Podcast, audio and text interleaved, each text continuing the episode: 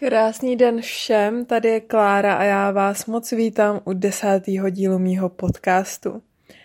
A ten dnešní je motivovaný vašima otázkama a, a tím, s čím ke mně přicházíte a možná i těma minulýma podcastama, ze kterých vyplynulo spoustu témat, který můžeme otvírat a proto bych dneska chtěla mluvit o tom, jak vlastně funguje hubnutí v těle, rekompozice, nebo jak fungují tuky a sacharidy a jak funguje počítání a nepočítání a těch témat je tolik, že vlastně už teď je mi jasný, že to v tom dnešním jednom podcastu nebude a že si vlastně vyberu jenom jedno. Podle toho pak dám tomu podcastu název a těm dalším se budeme věnovat příště. Takže jak bych začala? Uh, intuitivní stravování a jezení podle pocitu může být velmi takový jako triky, protože musím říct z vlastní zkušenosti, že i já a lidi v mém okolí a lidi, co ke mně přichází a když mám možnost nahlídnout a do toho, jak kdo jí, tak musím říct, že se opakuje takový podobný vzorec.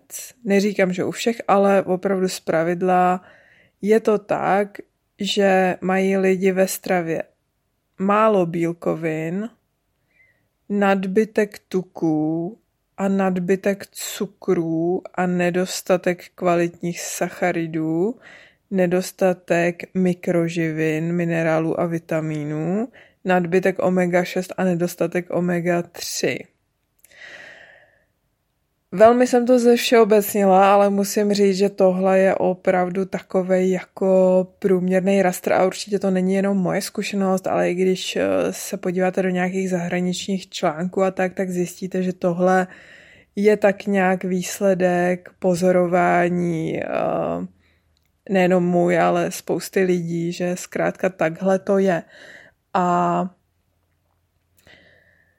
pokud záleží samozřejmě na vašich cílech a podle toho, jaký máte cíle, tak podle toho je třeba směřovat eh, tu stravu a uh, musím říct, že většině lidí uh, zkrátka může prospět, když si nějaký čas zapisujou právě do tabulek to, co snědli a vlastně zjistí vůbec, jak jsou na tom. Zjistí přesně tohle, čeho jí moc, čeho jí málo a zjistí třeba ty deficity některých vitaminů a minerálů, i když my nevíme přesně, kolik v té naší stravě je v těch potravinách, i když všechno tuto je velmi jako přibližný a zavádějící, to může být velmi, to já neříkám, že je to nějaký jako přesný, nebo že bychom se podle toho měli řídit, ale pro takový to obecný, pro takový ten obecný přehled a náhled na tu naší situaci to může být velmi prospěšný. Protože pokud třeba vidíte, že systematicky nenaplňujete ani nějakou doporučenou dávku vitamínu C, která je podle mě velmi podhodnocená, tak zkrátka vidíte, že to musíte řešit a že to v té vaší stravě chybí.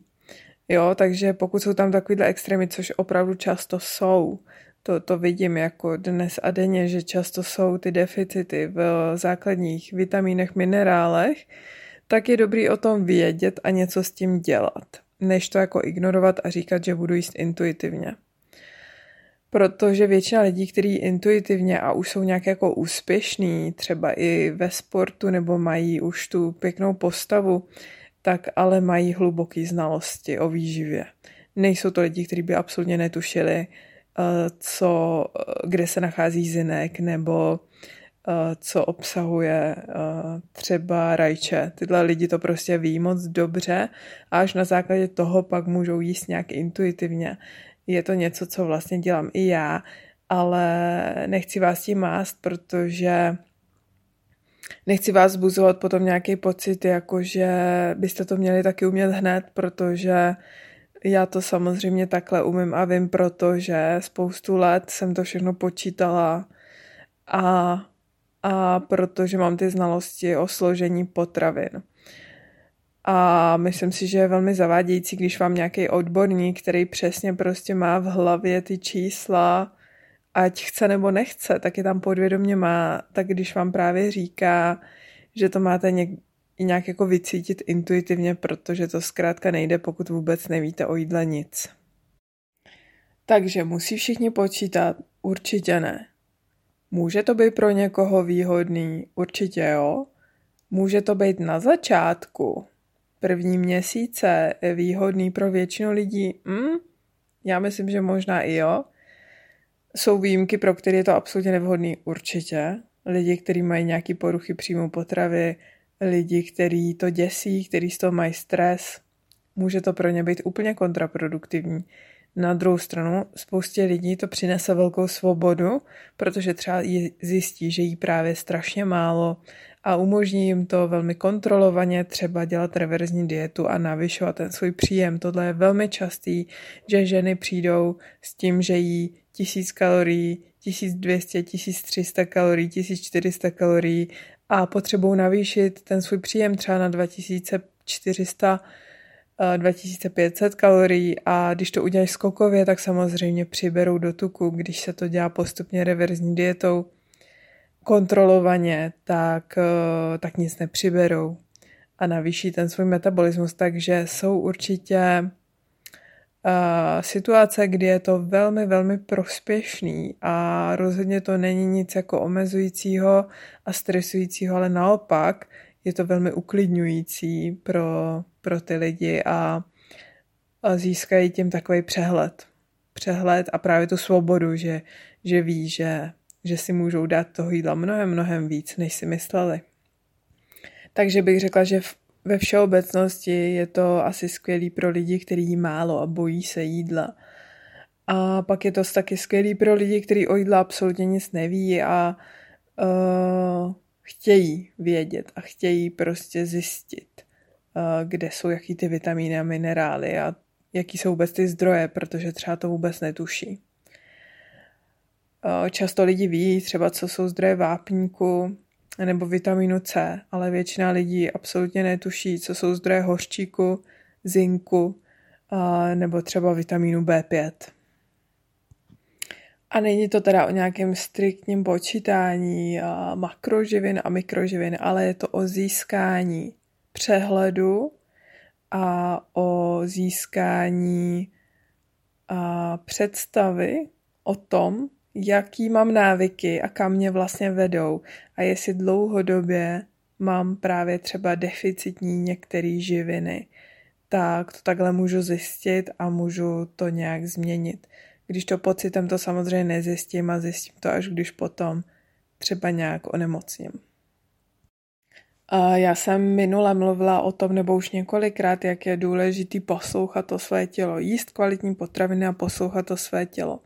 A právě, že počítání v těch tabulkách může být dost dobrý nástroj, který nám pomůže vlastně vnímat ty své pocity, protože tím, že si do těch tabulek napíšeme to, co jíme a napíšeme si k tomu pocity, který vnímáme, tak tam můžeme najít nějaké spojitosti. Třeba si dáme snídaní, ve který bude hodně sacharidů, to uvidíme v těch tabulkách a zjistíme, že jsme po ní třeba unavený. Nebo naopak zjistíme, že se po ní cítíme skvěle, máme spoustu energie a máme chuť jít třeba běhat nebo cvičit.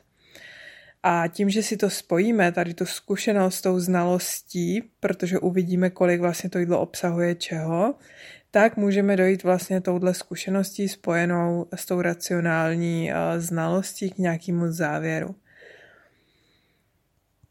Pak si můžeme vyzkoušet opak a dát si snídaní, která bude tukovo-bílkovinová zase skrze to, že si zapíšeme a že vůbec zjistíme, kolik obsahuje vajíčko tuku a kolik vlastně toho musíme sníst, aby jsme naplnili tu energii třeba stejně, jako jsme měli z té kaše, tak nám to zase pomůže uh, vlastně si stanovit nějakou tu porci, že jo, nemusíme to zkoušet dva měsíce, než, než na to přijdeme sami skrze nějakou intuici a to stejně o to mám vážné pochybnosti, že bychom na to přišli. Uh, v dnešní době, v dnešní době, možná, že někdy dřív, kdy jakoby nebyly všechny ty potraviny, co dneska máme, tak by to šlo, ale dneska je to opravdu příliš eh, velký nároky na sebe klademe, když očekáváme, že na to všechno nějak jako přijdeme intuicí.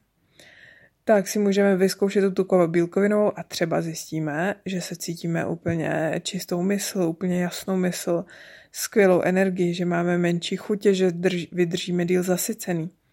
A nebo třeba naopak cítíme, že jsme líní potom, že se nám nic nechce dělat a že nás to moc utlumilo, že nás to tak úplně jako přizabilo. I to je varianta, každý je jiný, každý na to reaguje jinak a jediný způsob, jak to zjistíte, co vám vyhovuje víc, je, že si to právě vyzkoušíte. Ale bez těch tabulek je to velmi těžký, protože vy si třeba ty kaše dáte takové množství, že té energie je tam dvakrát tolik než v těch vejcích a to pak nemůžete samozřejmě porovnávat. Musíte porovnávat srovnatelné věci, takže ideálně stejné množství bílkovin a k tomu to odlišné množství, teda stejné množství energie, ale odlišný zdroje. Někdy ta energie bez tuku, někdy bez sacharidů a vy si to porovnáte. A tím jsem si udělala oslý můstek vlastně k tomu, jak na to nahlížet. A já si myslím, že je právě nejlepší si stanovit nějaký pevný množství bílkovin, který neměníme, který si zkrátka vypočítáme uh, z naší hmotnosti, z našich cílů, z našeho procenta tělesního tuku.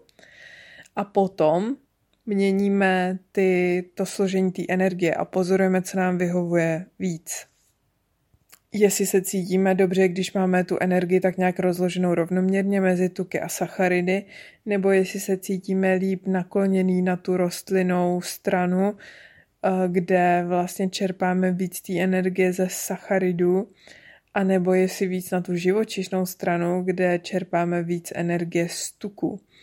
A tohle je opravdu fajn si vyzkoušet. Prostě třeba týden si zkuste jíst jedním způsobem a týden tím druhým. Pozorujte to, vytvořte si deníček, zapisujte si, jak jste se cítili. A na jednom a na druhém a podle toho si můžete vybrat, co vám víc vyhovuje. Zároveň to samozřejmě nemusí být stejný celý rok, o tom už jsem hodně psala a v tom článku o sezónním stravování, že je prostě přirozený v zimě jíst víc tu tukovo-bílkovinovou stravu a v létě třeba víc tu sacharidovou, takže může se to i v rámci roku samozřejmě měnit, ale myslím si, že je hodně fajn si to vyzkoušet a zjistit, co prostě vám vyhovuje a funguje líp a pak si můžete podle toho vybírat právě potraviny, které budete nakupovat a pak už můžete jíst intuitivně. Ale pokud chcete nějakou rekompozici postavy, pokud chcete mít méně tuku, tak to není o tom hubnout hmotnost, ale je to vlastně o tom nabírat svaly zároveň a hubnout tuk, dělat tu rekompozici té postavy. Tak k tomu jsou vždycky uh, potřeba ty bílkoviny. Bez bílkovin a bez cvičení uh, můžete být hubený štíhlý, ale uh, ne svalnatý zkrátka, ne, ne kulatý tvary budete hubený, ale nebudete mít kulatý tvary a nějakou sílu a, a tak dál.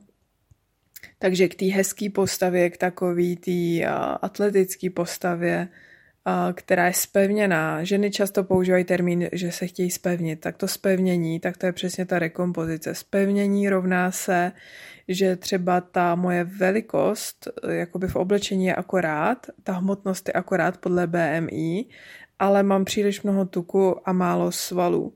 Pokud tohle chci změnit, tak je potřeba si hlídat, že jim právě dostatek bílkovin a cvičit.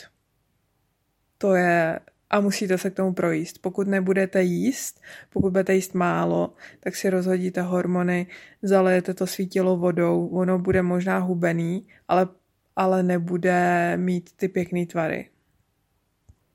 Někomu to samozřejmě vyhovuje, nechci říct, že všichni mají být osvalený. A jsou lidi, kteří zkrátka chtějí být uhubený, takže můžou být, samozřejmě. Já netvrdím, že je nějaká jedna cesta pro všechny, ale co se týče zdraví, tak se rozhodně dá říct a ukazuje se, že mít svalovou hmotu je velmi výhodný, protože čím budete starší, tím víc to oceníte, že vás nebudou bolet záda a zkrátka eh, hodně ve stáří eh, oceníte svalovou hmotu navíc, protože se budete moc hejbat a vlastně to, co nejvíc snižuje kvalitu života lidského, je vlastně ztráta plný pohyblivosti. Takže svaly jsou základ zdraví a myslím si, že každý by se měl snažit ty svaly budovat. A není to o fyzickém vzhledu, ale je to právě o tom, že nám umožní se hýbat a umožní nám žít díl kvalitní život. To znamená, rozhodně prodlužují uh, kvalitu života do delší doby věku. Určitě kolem sebe to vidíte, že je spousta lidí, který prostě je jim 50, 60 a už teď mají velký problémy s pohybovým aparátem a potřebují nějakou péči něčí a to je prostě to poslední, co bychom chtěli, že jo. Chceme umřít eh, starý, ale aktivně schopný se hýbat. Takže určitě všichni chcete být taková ta babička, dědeček, co jezdí prostě v 90 ještě na kole a normálně jsou samostatný. A to, co je zkrátka to nejhorší za mě a vidím to ve svém okolí, tak je ztráta hybnosti. To je to, co vám kvalitu života prostě sníží a pak jsme závislí že, na ostatních a na jejich pomoci. Takže dělejme všechno proto, aby jsme si budovali svalovou hmotu. No a když se teda vrátím k těm tabulkám, tak právě speciálně třeba ženy, uh, když jí nějak podle pocitu, tak jí vždycky málo bílkovin. Já jsem se ještě nesetkala asi se ženou, která by jedla těch bílkovin uh, dostatek. Takže je to asi nejčastější zdroj toho problému s přeměnou postavy u žen nebo s nadbytkem tuku a s nedostatkem vlastně svalů, tak je přesně to, že prostě ženy nejí dostatek bílkovin. No a k tomu, tím se zase dostáváme k bodu, že Tady úplně neplatí to, že pokud budete jíst ty základní potraviny z farmářského obchodu, že to povede k dostatku bílkovin ve stravě. Takhle to zkrátka úplně nefunguje, protože v přírodě přirozeně eh, zvířata dřív, když se jedli jakože divoký, tak samozřejmě neobsahovali tolik tuku eh, jako dneska, byli vysportovaný. Ne, nemůžeme srovnávat zvířata, kterými chováme na jídlo, a zvířata, které jsou divoký. Ty divoký jsou mnohem hubenější, takže mají mnohem víc bílkovin a mnohem méně tuku v podobě té energie. Uh, takže spolíhat se na to, že když budu jíst celý potraviny, že to bude všechno super, nemusí to takhle fungovat. Může, pokud si to sestavíte dobře, ale právě, že je super si použít tabulky, protože třeba zjistíte, že vám vytrhne trn z paty, zkrátka nějaký protein. Nebo pokud jíte rostlině, tak určitě, že je nutný v té stravě mít nějaký koncentrovaný zdroj bílkovin a nejíst jenom obiloviny a luštěniny, protože to prostě nestačí. Já mluvím pořád o tom, že vlastně ty základní eh, živiny, kterými potřebujeme přijmout, ty esenciální, jsou ty aminokyseliny, to jsou ty bílkoviny, potom esenciální tuky a pak mikroživiny, vitamíny, minerály. Tohle je ten základ, který nejvíc lidem chybí, nejvíc eh, je deficitní v naší stravě a naopak nejvíc lidem přebývá ve stravě energie, která potom vede k tomu, že nevypadají ty naše těla tak, jak bychom si asi ideálně představili a jak by bylo zdraví hlavně. No a jak teda potom si ty makroživiny rozdělit? Jsou prostě lidi, kterým vyhovuje taková víc ta vysokosacharidová strava. A jsou lidi, kterým víc vyhovuje ta nízkosacharidová strava. Možná, že sami už to poznáte, když to uvidíte. Někoho prostě při, přitahuje smažený sír a tučný maso a bůček a má radost, že si může dát plnotučnou smetanu. Někoho tohle odpuzuje a přitahují ho sladký brambory a tempeh a rostlinný talíře. Takže i podle toho můžete si určit, jestli víc inklinujete k rostlinný stravě nebo víc k té živočišný a podle toho si můžete na začátku ty makroživiny nastavit. Už existuje spoustu takových různých webů a stránek a kalkulátorů, který vám to vypočítají a který vám s tím pomůžou do začátku. Co určitě ale nepoužívejte, jsou takové ty tabulky, které vám vypočítají nějaký šíleně malý kalorie. Eh, co určitě můžu doporučit, co můžete zkusit použít na ten výpočet vstupní, tak je to, co vám třeba vypočítá chronometer.com a nebo co vám vypočítá kalkulátor od Precision Nutrition. Tam si zadáte svoji výšku a váhu a aktivitu a jak chcete jíst a co chcete jíst a ono vám to uh, vypočítá nějaký uh, kalorie, nějaký makroživiny vstupní, který můžete začít zkoušet. Takže zkoušejte, poznávejte se jinak než takhle skrze vlastní zkušenost, to zkrátka stejně nejde, takže zkrátky neexistují a nikdo vám to zkrátka neporadí, ani to za vás nevymyslí. Tak já se budu moc těšit u dalšího dílu mýho podcastu zase někdy příště, a nebo u mě na Instagramu klaramartinková.cz, kde jsem docela dost aktivní na Insta Stories. Najdete tam spoustu postupů uložených, třeba na výrobu domácího kváskového chleba, který moc a moc doporučuji, a nebo třeba na výrobu pickles, kvašený zeleniny, různý zdravý uh, dorty a koláče. A dneska třeba je tam postup, uh, jak udělat domácí tempeh, což teda je ještě v procesu, protože právě teď ho mám v troubě a čekám, zda se povede, tak mi držte palce, ať uh, kultury zůstanou na místě a sfermentujou to, co mají a a vyjde to. Tak jo, tak se, tak se moc těším, ať se setkáme kdekoliv a přeju vám krásný a příjemný poznávání sebe sama.